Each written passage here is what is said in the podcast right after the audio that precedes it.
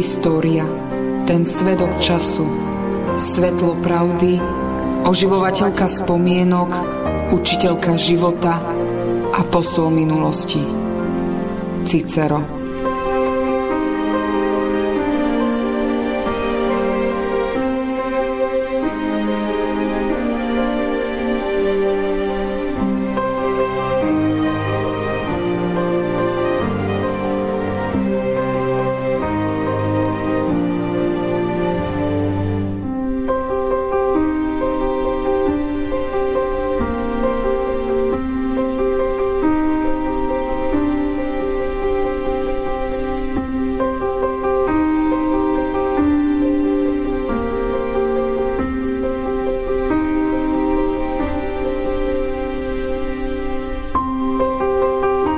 poslucháči, pod touto znelkou sa budeme stretávať v novej relácii Zrkadlenie.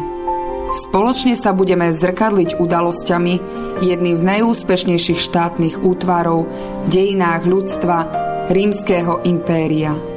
Dejiny rímskej ríše patria k tým epochálnym obdobiam, ktoré formovali nielen vtedajší antický svet, ale ovplyvnili i vývoj nasledujúcich svetových dejín.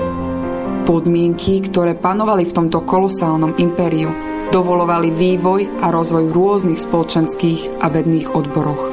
Tie sa stali vyvrcholením a súčasne súhrnom pôsobnosti vo všetkých závažných politických, kultúrnych či ekonomických činiteľov.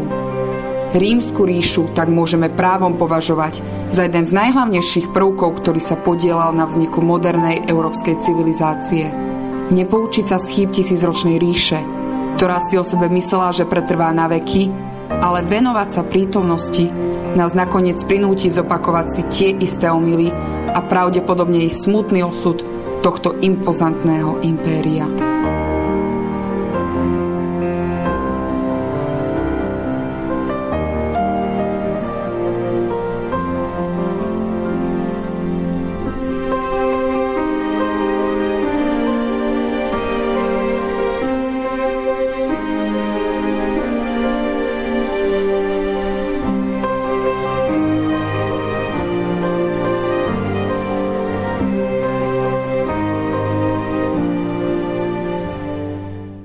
Dobrý deň, vážení poslucháči. Moje meno je Miroslav Lesičko a vítam vás pri treťom pokračovaní relácie Zrkadlenie. V predošlej časti sme sa venovali veľkému stiahovaniu národov, ktoré vyústilo do najväčšej humanitárnej akcie v dejinách ľudstva. Ako i z toho plynúce dôsledky pre život obyvateľov Rímskej ríše. Dnešnú Záverečnú časť o pristahovalectve začneme na prelome 4. a 5. storočia. O pristahovalectve časť 3. Po smrti cisára Gratiana v roku 383 a neskôr jeho mladšieho brata cisára Valentiniana II. sa stal v roku 392 jediným panovníkom impéria Theodosius I, ktorý dostal neskôr prihlastok Veľký. Rímska ríša bola od konca 3. storočia rozdelená reformou cisára Diokleciana na dve teritoriálne oblasti, ktoré vládol samostatne jeden cisár. No z pravidla bol považovaný vždy jeden za vyššieho voči druhému, čím sa do istej miery udržovala jednota impéria. Takto sa ríša spravovala až do roku 395, keď sa Teodosius I na sklonku svojho života rozhodol definitívne rozdeliť imperium na dve časti, ktoré mali spravovať jeho dvaja synovia. Územie na východe zdedil jeho 17-ročný syn Arcadius a západnú časť ríše dokonca iba 10-ročný Honorius.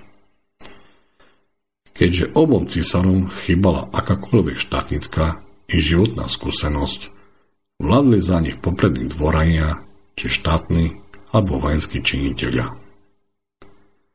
Na konci 4. storočia boli obe časti impéria v katastrofálnej ekonomickej situácii a v polovici 5. storočia sa ekonomika v západnej časti ríše úplne zrutila.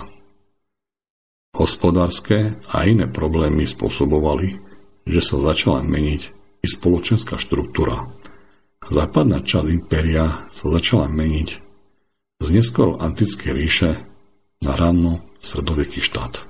Rímska ríša po morálnej stránke postupne degradovala a stávala sa centrom neresti a korupcie, najmä v hlavnom meste.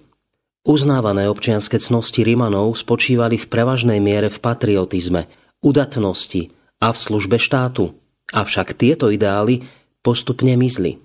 Ťažko sa hľadala motivácia pre patriotické služby, ak sa moc vlády sústreďovala v rukách imperátora a štát pôsobil hlavne ako vyberač daním. Zamestnávanie platených žoldnierov znižovalo motiváciu obyvateľov urobiť niečo pre štát. Ruisel, poznávanie v historických súvislostiach, strana 320. Jeden z najväčších kritikov pomerov impériu a na cisárskom dvore bol grecký filozof a biskup Silencius Kyrény. I keď bol Silencius kresťan a dokonca biskup, svojim myslením stal na hranici medzi pohanstvom a kresťanstvom. Okolo roku 398 prišiel Silencius do hlavného mesta východnej časti impéria Konštantinopolu. A to, čo tam uvidel, ho doslova šokovalo. Silencius pochopil kritickú situáciu spoločnosti ako i naliehavosť urýchlene riešiť tieto problémy. Preto sa rozhodol napísať spis o panovaní, ktoré venoval cisárovi východnej ríše. Silencius v spise poukazuje nielen na jednotlivé neduhy, akými bola zvrátená dvorská okázalosť, uzavretosť panovického dvora pred realitou, ale najmä na množstvo Germanov na panovnickom dvore. Tento spis upozorňuje cisára, že takýto stav môže doviesť ríšu ku skaze, keďže Germáni nie sú len otroci a slobodní ľudia, ktorí sa voľne pohybujú po meste, ale i vojaci a velitelia armád, ktorí sa môžu s nimi kedykoľvek spojiť a ohroziť impérium. Na druhej strane Silencius pozbudzuje cisára, aby bol obyvateľom príkladom mužnej cnosti. Aby sa zbavil prepichu na cisárskom dvore a vykázal z neho pochlebovačov a germánskych správcov. Nech, ako pravý vodca, nahradí barbarských žolnierov armádou pravých rímskych mužov, ktorí budú mať záujem obraňovať majetok a zákony impéria. Aby vo chvíli verejného nebezpečenstva povolal remeselníkov z dielní a filozofov zo škôl, aby vybudzoval zlenivelých občanov z príjemných snov a ozbrojil na obranu polnohospodárstva ruky pracovitých rolníkov. Aby stál na čele takého vojska, ktoré si zaslúži meno Rímanov, ktoré bude bojovať s barbarmi ktorým chýba skutočná statočnosť a aby nezložil zbranie, kým ich nezaženie späť do skýtských pustín, alebo kým ich nepremení na ponižených otrokov. Energický Silencius viedol v Konštantinopoli diplomatický a retorický boj s vplyvom Gotov na tamojší cisársky dvor. Pričom cisárovi vytýkal, že nechal utečencom zo Skytie zhanobiť dôstojnosť ríše. Silencius argumentoval, že týchto mladých a divokých mužov nezaujímajú rímske hodnoty, že nerešpektujú rímske zákony, ale do impéria sa prišli zmocniť bohatstva rímskeho ľudu, ku ktorému cítia len pohrdanie a nenávisť, a nie, aby si vzali z neho príklad. I keď je tento spis štilizovaný ako priama reč pred cisárom Arkadiom, v skutočnosti nemohol byť prednesený pred cisárom kvôli silnej audiečnej prevádzke, ktorá by nepripustila taký dlhý a najmä kritický prejav. Silenciov spis v skutočnosti koloval po paláci medzi úradníkmi, dvoranmi a s veľkou pravdepodobnosťou sa dostal i ku samotnému cisárovi. Koexistencia medzi rímským a barbarským prvkom sa posúvala stále hlbšie do vnútrozemia a menila charakter Stredomoria.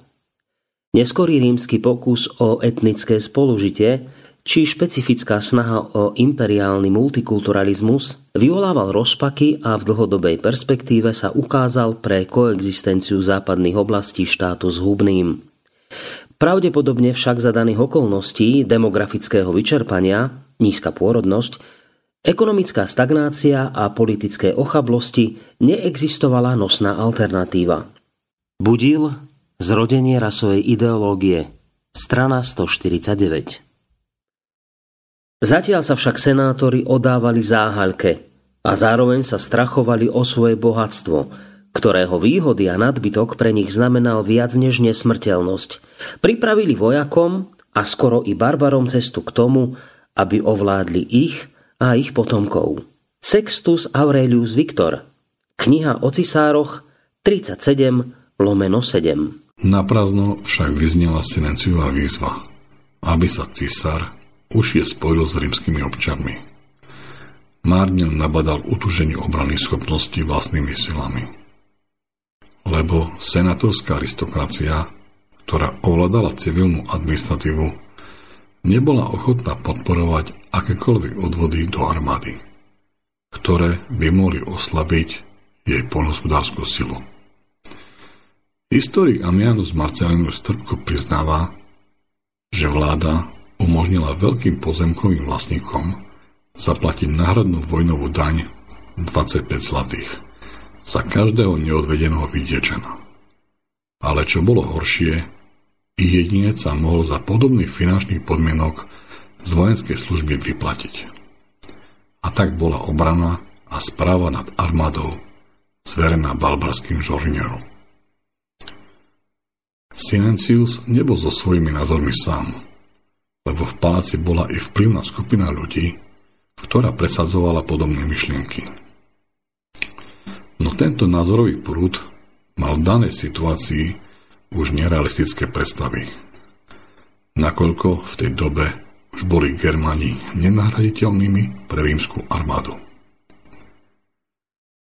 Počiatky neochoty rímskeho obyvateľstva slúžiť armáde môžeme vystupovať až ku cisárovi Karakalovi ktorý vydaním ediktu z roku 212 zaručoval každému slobodnému obyvateľovi ríše nárok na rímske občianstvo.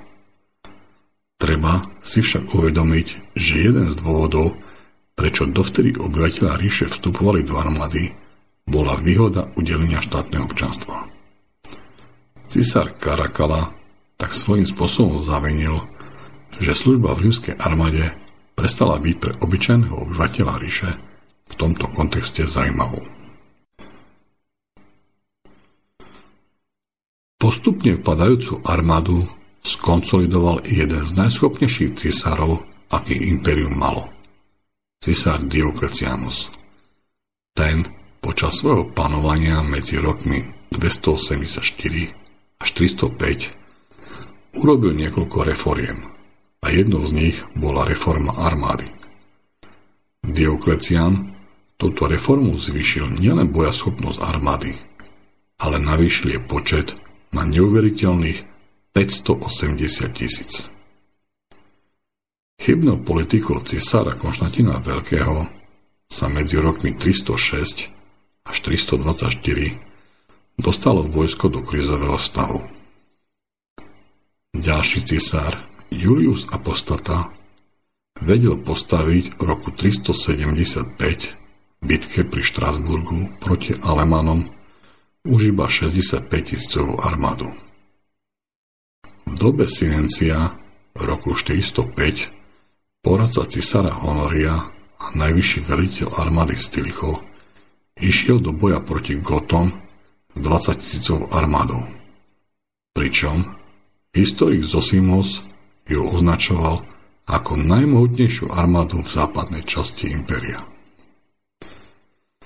Definitívny rozpad armády urobil Valentinianus III, ktorý medzi rokmi 440 a 443 nariadil, že žiadny občan ríše nie je povinný slúžiť armáde, okrem vlastného mesta.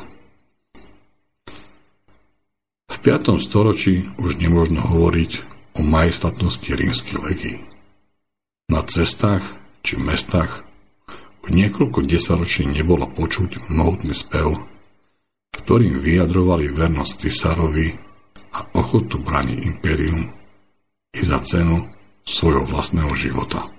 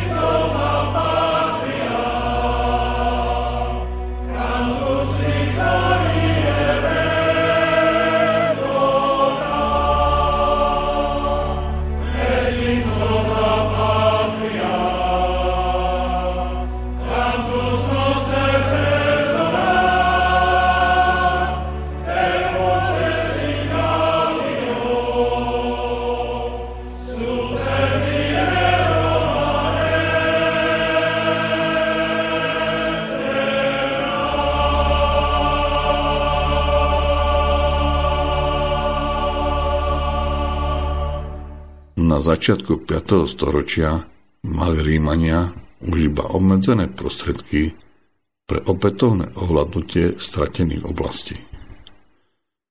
Od roku 378 po prehratej bitke pri Adrianopoli sa už germánsky vojaci v službách ríše alebo ako súčasť dupežnických skupín nevracali do svojich pôvodných oblastí, ale zostávali na rímskom území. Po roku 406 sa v provinciách vyskytovalo také veľké množstvo barbarov, že rímske vojsko sa už nedokázalo vysporiadať s danou situáciou. Veľký počet neustále prichádzajúcich Germánov a ich často nejasný oficiálny status v štáte bránil ich romanizácii ktorá v minulých storočiach prebiehala relatívne hladko. Impériu spôsobovala problémy i germánska nechuť začleniť sa do rímskej spoločnosti. Novoprichádzajúce kmene predstavovali uprostred romanizovaného obyvateľstva zretelnú menšinu, čo ich nutilo trvať na zachovaní vlastnej kultúrnej a organizačnej identity – Germánsky vládcovia sa obávali, že ich civilizovanejší a duchovne rozvinutejší rímsky svet pohltí, takže kládli medzi obe skupiny, rímsku a germánsku, právne a organizačné prekážky. Suchánek, Držka, Cirkevné dejiny, strana 97. Nie všetci Germáni odmietali romanizáciu. Práve naopak. Niektorí pochopili, že výhody, ktorým plynú zo zaradenia sa do rímskej spoločnosti, sú väčšie, než keby zotrvali na svojich pôvodných hodnotách. Najviditeľnejšie to bolo u Germánov, ktorí slúžili v štátnej administratíve či armáde. Keďže obaja cisári už nevedli osobne vojsku, ktoré sa na ostatok už len veľmi málo podobalo predošlým rímským armádam, ich velenie prebrali germánsky vojvodcovia. V západnej časti ríše, kde vládol Honorius, bol jeho poradcom a veliteľom armády Stylicho. Polovičný Germán z kmeňa Vandalo. A vo východnej časti ríše, kde panoval Arkadius, bol poradcom a veliteľom pretorianskej gardy Rufinus. Pre Gal.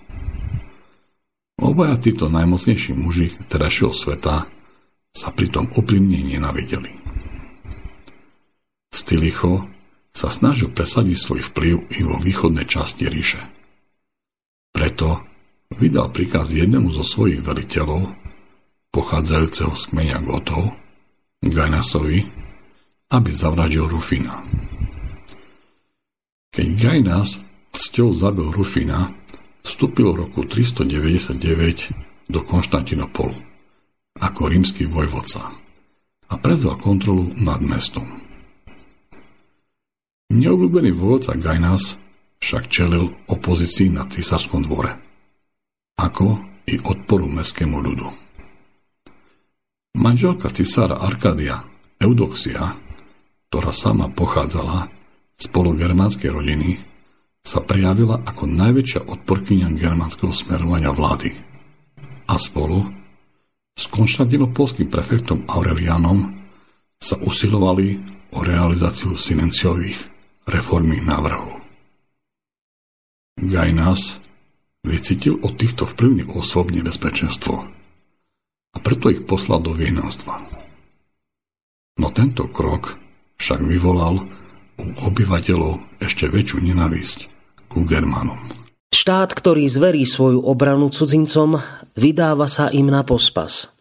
K starosti, ako sa zbaviť nepriateľov, pridáva si oveľa väčšiu starosť. Ako sa zbaviť priateľov? Zamarovský, Dejiny písané Rímom, strana 251. Okolo roku 400 prepuklo v Konštantinopoli otvorené nepriateľstvo voči všetkému germanskému. Obyvateľia mesta zmotili túto nenávisť do osoby gotského vojvodcu Gajnasa a jeho germánskej žoldiackej armády. Túto spontánnu akciu ľudu podporil i cisár Arkadius so svojou vojenskou posadkou. V roku 400 boli Gajnasovi vojaci usídlení v kasárniach v oblasti okolo Carihradu – Konštantinopolu a do mesta chodili napríklad nakupovať. Atmosféra, v ktorej bol cisár Arkadius vydieraný, prefekt Aurelianus zosadený a Carihrad, plný Germánov pod vedením cudzinca, bola určite napätá ako pre Carihračanov, tak pre Gajnasových vojakov, ktorí rozptýlene a mimo službu vchádzali a vychádzali z hlavného mesta. Horáček, antropológia Sinesiovho spisu, Osnoch strana 12. Nespokojný ľud si zobral meče, kamene a iné zbrane, ktoré našli a zautočili s miestnou posádkou na Gajnasové jednotky, ktoré obklúčili. Asi 7000 barbarom sa podarilo utiecť a schovať sa do kostola. Císár prikázal, aby boli zabití a neušli pred spravodlivým trestom. Rozvášnený dav demontoval strechu kostola a hádzal do neho horiace pochodne dovtedy, pokiaľ nebol každý barbar upálený. Takýmto spôsobom boli barbary zničení. Zosimos, Nové dejiny, 5 lomeno 19. Gajnasovi sa ale podarilo z torzu svojho vojska utiesť z Konštantinopola. Preto cisár Arkadius poveril veliteľa armády sídlaceho v Antiochii, Fravitu, taktiež pôvodom Gota, aby Gajna sa prenasledoval a zlikvidoval. Fravita však nestiel splniť cisár rozkaz, lebo ho za ňo vykonal onský náčelník Uldin, ktorý zbytky Gajnasového vojska, ktoré sa blížilo k jeho teritoriu, v boji pobil. A odrezanú hlavu Gajnasa venoval ako diplomatický dar cisárovi. V tom čase v západnej časti impéria prekročili na Silvestra roku 406 zamrznutú rieku Rín barbarské kmene Vandalov, Svebov, Alanov a Burgundianov, ktoré od svojho vstupu na rímske územie začali nemilosrdne plieniť rímsku Gáliu, Hispániu a neskôr i Severnú Afriku. Podľa dobových svedectiev imperium dovtedy nezažilo tak brutálne útoky barbarov na svojom území. Očitý svedok týchto hrôz napísal Dobité mesta splanuli ako jedna pohrebná hranica. Orientius, básnik a biskup v Auch v súčasnom Francúzsku opísal ničivé nájazdy germánskych hord do Gálií. Hľa, ako náhla smrť dopadla na celý svet. Koľko národov zrazilo vojnové násilie. Ani husté a divoké lesy, ani vysoké hory, ani prudké rieky s vodopádmi, ani citadely na vzdialených výšinách, ani mestá chránené múrmi, ani prekážka mora, ani opustenosť púšte, ani ukryty v zemi, ani jaskyne pod nepriestupnými útesmi neunikli barbarským nájazdom. Hilgard, Christianity and Paganism, strana 70. Cirkevný spisovateľ Hieronymus opísal v jednom liste svoje očité svedectvo týchto strašných plienení. Teraz poviem niekoľko slov o našich súčasných utrpeniach. Niektorí z nás, ktorí sme ich, barbarské nájazdy, prežili, ale nie kvôli tomu, že sme sa bránili, ale kvôli milosrdenstvu pána. Divoké kmene v nespočetnom množstve prepadli všetky časti Gálie – Celá krajina medzi Alpami a Pyrenejami, medzi Rínom a oceánom bola spustošená hordami. Kedysi vznešené mesto Moguntiakum bolo zničené a obyvatelia zajatí. V jeho kostole bolo vyvraždených tisíce ľudí. Obyvatelia Vangiones boli po dlhom obliehaní vyhubení. Mocné mesta Remorum, Ambiány, Tornakus, Nemeté, Argentoratus padli Germánom. Provincia Aquitánia, Lugdunensis a Narbonensis, ktorých nezasiahol meč barbarov, sužoval mor a viaceré osady sa zmenili na rozľahlé cintoríny. Nemôžem hovoriť bez slz. Z mesta Tolosé, ktorému doteraz bránili v páde barbarov zásluhy biskupa Exuperia. Aj Hispánci sú na pokraji skazy, a trasú sa každý deň, keď si pripomínajú inváziu do Cimry. Hieronymus, listy 123 lomeno 16. Biskup Salvianus kriticky vytýkal rímským občanom, že napriek všeobecnému ohrozeniu sa nedokázali vzdať svoje zábavy. Po vpáde vandalov do Afriky sa obyvatelia miest, kde zatiaľ neprebiehali vojenské udalosti, bavili v cirkusoch a divadlách, najmä v meste Kartágu. Salvianus o Božom riadení 5 lomeno 68 Salvianus so zdesením konštatuje, že obyvatelia mesta Augusty Treverorum boli dobití celkom 4 krát a honorácia mesta pritom trávila čas obžerstvom, namiesto toho, aby sa starala o obranu. No viac ako z barbarských vpádov je Salvianus zrozený z toho, že predstavitelia dobitého a vyplieneného mesta, v ktorom všade ležali nepochované mŕtvoly a šírila sa nákaza, žiadali od cisára o peniaze na hry v cirku. Salvianus o Božom riadení 6 lomeno 85 89 Generál Zapadorímskej ríše Stylicho musel braniť jej územie a v niekoľkých bitkách sa mu podarilo na určitý čas eliminovať barbarské kmene. Vizigotský vodca Alarich sa presunul z Galie na Balkán, kde pustošil tamošiu oblasť, potom svoju desatisícovú armádu obratil na územie Itálie. Alarich bol skúsený vodca, ktorý už v roku 394 pomohol cisárovi Teodosiovi I poraziť v bitke pri Frigidu na súčasnú území Slovenska Eugénia, ktorý si narokoval na vládu v západnej časti ríše. Eugenius bol vysokým štátnym úradníkom a profesorom na retorskej škole, ktorého podporovali nielen pohánska aristokracia, ale i načelník Frankov Arbogast. Zdá sa, že Alarich nebol typickým barbarským ničiteľom, ale skôr germánskym typom, ktorý sa pokúšal skôr o vojenskú kariéru v rímskej ríše, než o to, aby sa stal gotským kráľom. Zajímavé bolo správanie sa i hlavného veliteľa západorímskych vojsk, Stylicha, ktorý nepodnikal proti Alerichovi vážnejšie operácie. Pričom je jasné, že ho v niekoľkých prípadoch mohol poraziť.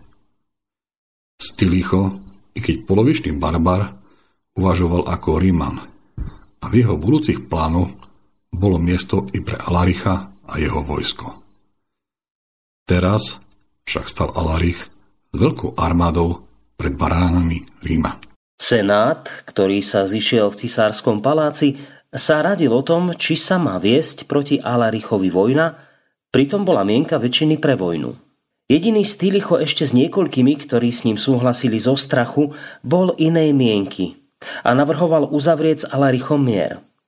Keď tí, ktorí dávali prednosť vojne, žiadali Stylichona, aby vysvetlil, prečo radšej nechce vojnu, ale mier a dáva súhlas, aby mier bol k potupe vážnosti rímskeho mena kúpený za peniaze, odpovedal Stylicho. Veď Alarich sa zdržiaval v Epeiru takú dlhú dobu v záujme cisára východnej ríše, že otrhol od nej Ilíriu a pripojil ju k ríši Honoria. Pretože sa vtedy všetkým zdalo, že Stylicho má pravdu, rozhodol Senát dať Alarichovi za mier 4000 libier zlata. Pre toto uznesenie hlasovala väčšina nie z presvedčenia, ale zo strachu pred Stylichonom. Zosimos, Nové dejiny, 5 lomeno 29. Stylicho odvratil nebezpečenstvo napadnutia Ríma tým, že osobne uzavrel s Alarichom zmluvu, ktorou mal za finančnú náradu opustiť územie Itálie. No cisár Honorius a veľká väčšina senátu sa v skutočnosti vôbec nemenila zaoberať kompenzáciou pre Alaricha, nakoľko sa na Barbaru pozerali z nadňadu. Cisárovi radcovia preto nemali veľký problém presvedčiť Honoria, aby sa zbavil germánskeho zradcu Stylicha. Stylicho bol nakoniec roku 408 obvinený zo sprísahania a popravený.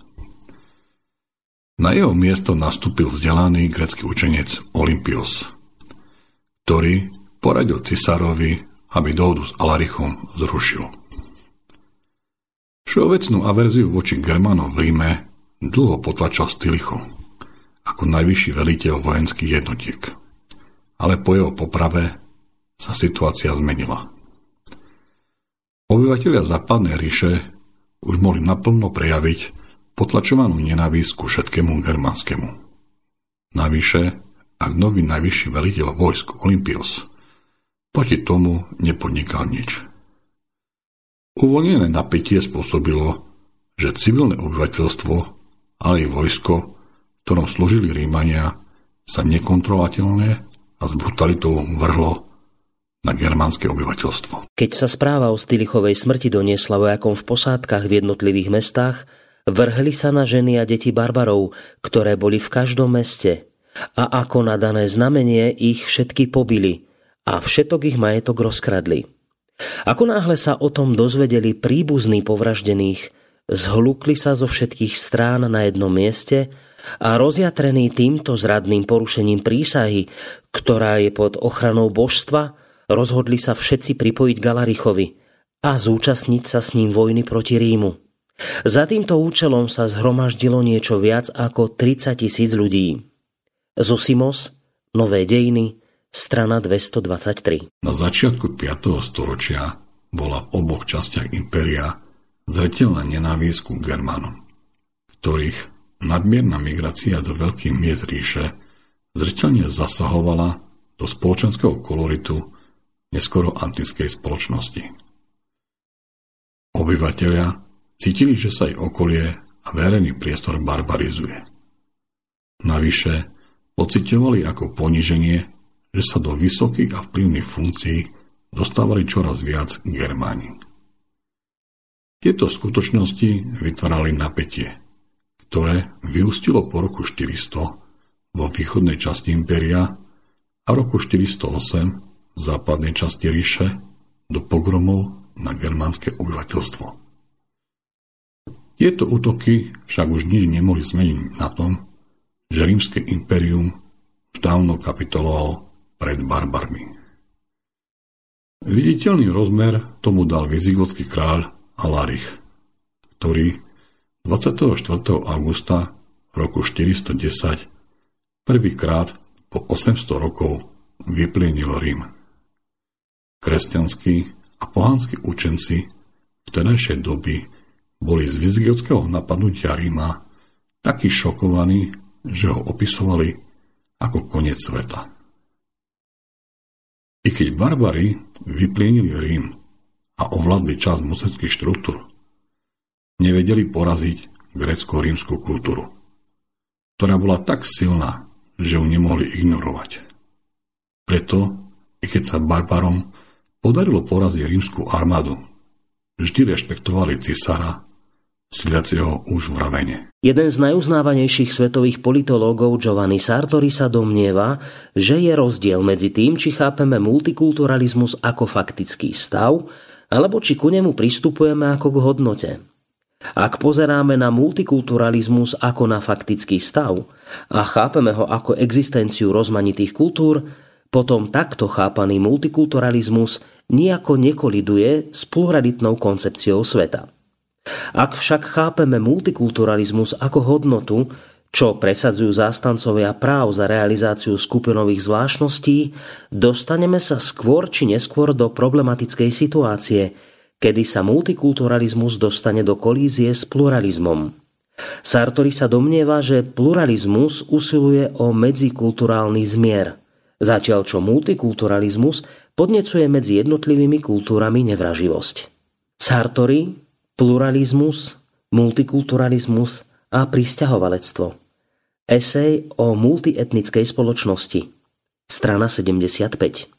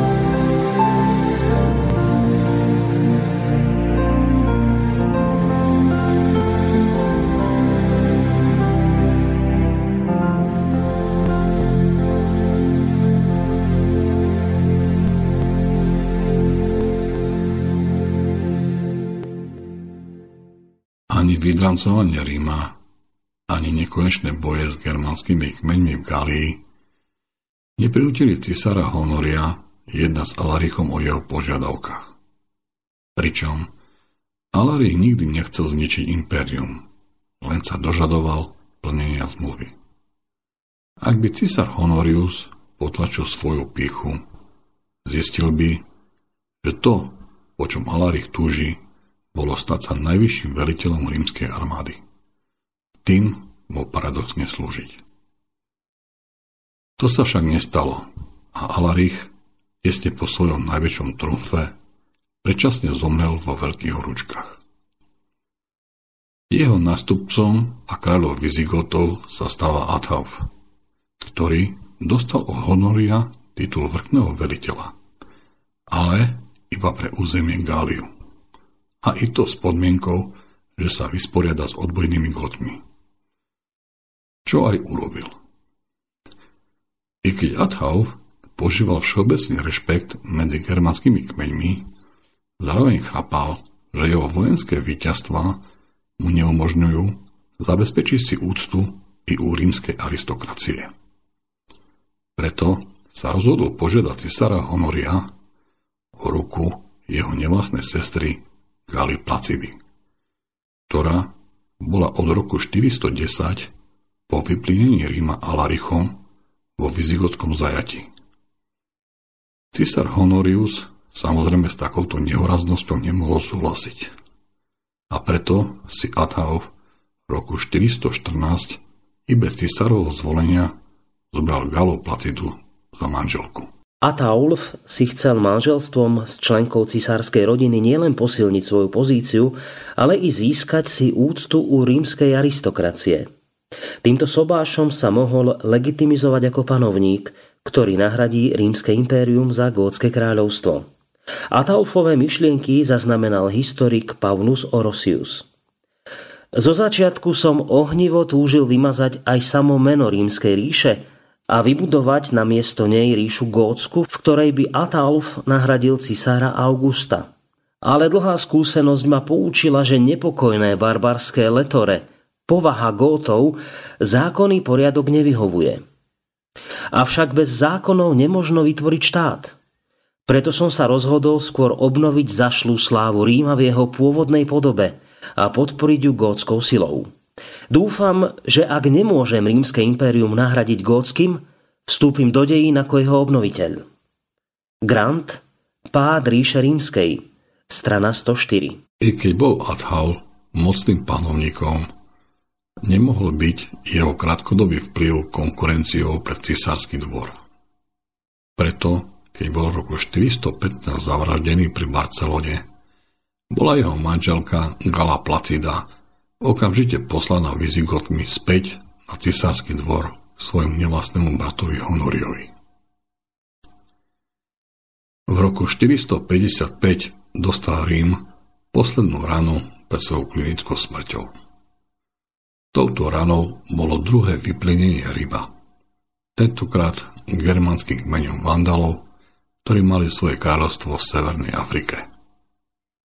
Rabovanie pod vedením kráľa Gejsericha trvalo dva týždne a bolo oveľa dôkladnejšie ako to Alarichovo z roku 410.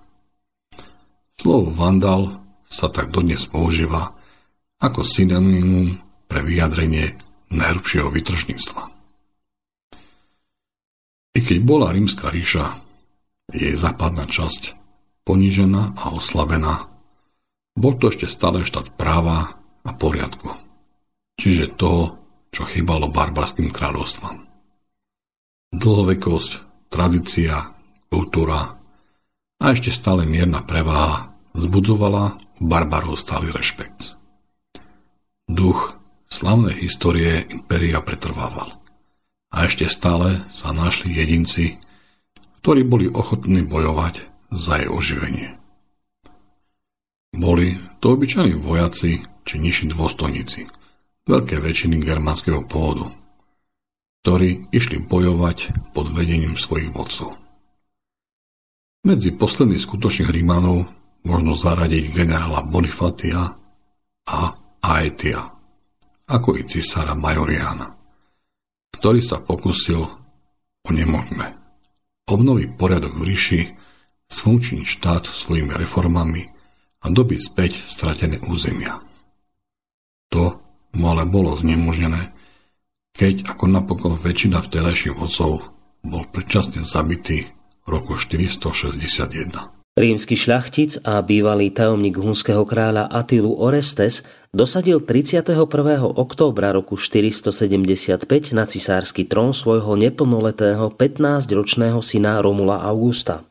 Tak ako predchádzajúci panovníci, tak i Orestes musel okrem hospodárskych problémov riešiť otázku, kde vziať peniaze a proviant pre žoldnierské vojsko. Keďže peniaze nemal, vojaci ako protihodnotu za službu požadovali pôdu – ktorej výťažok by im zaistil obživu. Orestes však túto požiadavku odmietol. Čím viac u barbarov zrastala moc a vážnosť, tým viac upadala povesť rímskych vojakov. Pod honosným menom spojenectva Rimanov neobmedzene ovládli cudzinci. Tí na nich nehanebne vynúcovali mnoho a nakoniec, aby im boli rozdelené všetky pozemky v Itálii. Najprv žiadali na Orestovi, aby im z nich dal tretinu. A keďže bol veľmi málo naklonený splniť ich požiadavku, by hneď ho zabili. Jeden z nich sa volal Odoaker, dôstojník v cisárovej družine. Ten vtedy vyhlásil, že splní ich priania, ak ho privedú k moci. Prokopios, vojna s Peržanmi a Vandalmi, strana 207. Turingsko-skyrský šľachtic Odoaker nebol nejako zaťažený rímskou tradíciou a preto nemal problém vojsku slúbiť všetko, čo si prialo. 23. augusta roku 476 vzbúrené vojsko vyhlásilo Odoakera za kráľa. Paulus Diakonus, Dejiny Ríma, 15 lomeno 9. Keď sa Odoaker zmocnil vlády, neurobil cisárovi Romulovi Augustovi nič zlé – ale ponechal ho žiť ďalej ako súkromnú osobu. Pridelil vtedy barbarom slúbenú tretinu pozemkov a tak si ich natrvalo získal a upevnil si vládu na 10 rokov. Prokopios, vojna s Peržanmi a Vandalmi, strana 207. Na rozdiel od svojich predchodcov, Odoaker nedosadil na trón žiadneho babkového cisára, ale sám seba vyhlásil za kráľa Itálie. Zároveň poslal východorímskému cisárovi Zenovi cisárske insígnie, čím chcel vyjadriť, že uznáva jeho zvrchovanosť nad Itáliou. 4. september roku 476 sa tak považuje nielen za definitívny koniec západorímskej ríše, ale i za koniec obdobia, ktoré sa nazýva starovekom. Posledný rímsky císar bol chlapec, ktorý sa ironiou osudu volal ako legendárny zakladateľ Ríma, zároveň ako prvý rímsky cisár. Romulus Augustus. Odoaker ukončil existenciu západorímskej ríše a svojim vyhlásením sa za kráľa Itálie založil novú podobu politickej legitimity. Tá sa už nesnažila napodobňovať rímsku tradíciu – ale súznela s politickými útvarmi, ktoré vznikali v úplných desaťročiach na západorímskom území. Akými boli kráľovstva Vizigotov, Burgundianov, Vandalov či Frankov. Pohanský historik Zosimos na začiatku písania svojho diela o rímskych dejinách ironicky poznamenal. Keď grécky historik Polybios napísal dejiny, ako si Rímania v krátkej dobe vybudovali ríšu, ja budem rozprávať, ako ju vlastnovinou v krátkej dobe rozbili. Zosimos, Nové dejiny, 1 lomeno 1, 2. Rímsky historik Amianus Marcellinus akoby vo svojej knihe prorokoval. Myslím, že ak budú cudzinci čítať tieto slová, ak toto dielo postretne také šťastie, že prežije do budúcnosti, budú sa všetci čudovať, prečo je to tak. Amianus Marcelinus o tom, čo sa stalo. 14 lomeno 6. Hieronymus pri písaní listu svojej priateľke Principii sa nezdržal plaču pri vyplienení Ríma. Nemôžem ďalej hovoriť. Moje diktovanie prerušujú vzliky. Bolo dobité mesto, ktoré dobilo celý svet. Hieronymus, listy 127 lomeno 12. Významný francúzsky historik Le Goff okomentoval pád rímskej ríše jednou vetou. Rímska civilizácia v skutku spáchala samovraždu. Le Goff, Kultúra stredovekej Európy. Strana 34. Cicero vo svojom spise ročníkovi dával svojim krajanom do pozornosti dejiny. Ako niečo, z čoho sa treba poučiť. Nasledujúce generácie Rímanov však úplne odignorovali jeho odporúčanie a nezaoberali sa minulosťou. Ak by si dali tú námahu a preštudovali si dianie, ktoré sa odohrávalo len na území dnešného Talianska, tak by sa dozvedeli zaujímavé informácie. Na prelome 4. a 5. storočia pred našim letopočtom na ostrove Sicília oblasti Syrakus boli veľmi úspešné a rozkvitajúce mesta, akými boli Gelas či Agricento, ktoré zbohatli do takej miery, že sa občania týchto miest začali dobrovoľne vzdávať svojich povinností. Jednou z takýchto povinností bolo podielať sa na ochrane majetku a života svojich spolobčanov. Keďže Pohodlným občanom Syrakus sa nechcelo bojovať, zverili túto povinnosť nájomným vojakom. Veliteľom žoldnierskej armády v službách sicilských miest, ktoré bojovali proti Kardágincom, bol Dionysius, pôvodom trak pochádzajúci z nižšej triedy. Po uzavretí mieru s Kartágincami sa vrátil Dionysius do Syrakús, kde si ako vojak nemohol nevšimnúť nemohúcnosť miestneho obyvateľstva ohľadom svojej bezpečnosti. Preto si najal ďalších žoldnierov a v roku 406 pred našim letopočtom obsadil celé Syrakúzy a vyhlásil sa za jediného vládcu. Diodorus zo Sicílie. Historická knižnica 13 lomeno 87 14 lomeno 7 Dejepisec Polybios uvádza podobný príklad z toho istého obdobia – Obyvatelia Kapuji v kampáni v dôsledku úrodnosti svojej pôdy neustále bohatli a utápali sa v prepichu a rozmarnosti. Nemohli vraj bremeno svojho blahobytu uniesť a tak pozvali Hannibala z Kartága, aby ich ochraňoval. Polybios, dejiny 7 lomeno 1. Ako uvádza Polybios ďalej, táto ochrana ich prišla draho – nakoľko po púnskych vojnách sa dostali pod rímsku ríšu, ktorá im nezabudla ich spojenectvo s Kartágincami. Ako protiklad obyvateľom Kapuji uvádza Polybios hrdinstvo obyvateľov Petélie, v súčasnosti mesto Strongoli v Kalábrii v Taliansku, ktorí 11 mesiacov vydržali obliehanie svojho mesta, pričom prejavili takú úrputnosť, že zjedli všetky kože, ktoré boli v meste, a živili sa pletivom spod kôry stromov a mekými výhonkami stromov, ktoré tam boli. Polybios, dejiny 7 lomeno 1. Za svoju statočnosť boli obyvatelia Petélie odmenení Rímom nadštandardnými privilégiami, ktoré im poskytli dobré podmienky pre ďalší rozvoj. Silný duch západorímskeho impéria spôsobil, že po jeho zaniku Niekoľko roztrusených legií ešte stále vzdrojito bojovali za imperium. A pritom im očividne nikto neoznámil, že sú poslednými Rímanmi. Svetý Severín zanechal správu, že na svojich cestách v podunajských provinciách Raetia a Norika poctivo strážili pohraničné oddely hranice už neexistujúceho štátu a očakávali, že za svoju službu budú z Ríma zaplatení. Kúsok rímskeho sveta pretrval ešte nejaký čas i na malom území v Gálii, nazývané Suason, kde vládol Siagrus, ktorý sa podľa kresťanského učenca Gregora Sturs onosil titulom Rex Romanorum. Siagrus spravoval toto severozápadné prekvitajúce územie v dnešnom Francúzsku nezávisle do roku 486, kým ho dobili germanskí Frankovia na čele s Chlodovikom I, ktorý nechal Siagra popraviť. Chlodovik sa stal prvým germanským kráľom, ktorý sa nechal pokrstiť od rímskeho biskupa, čím prijal rímskú kresťanskú vieru. Na rozdiel od ostatných germanských kráľov, ktorí vyznávali ariánske kresťanstvo.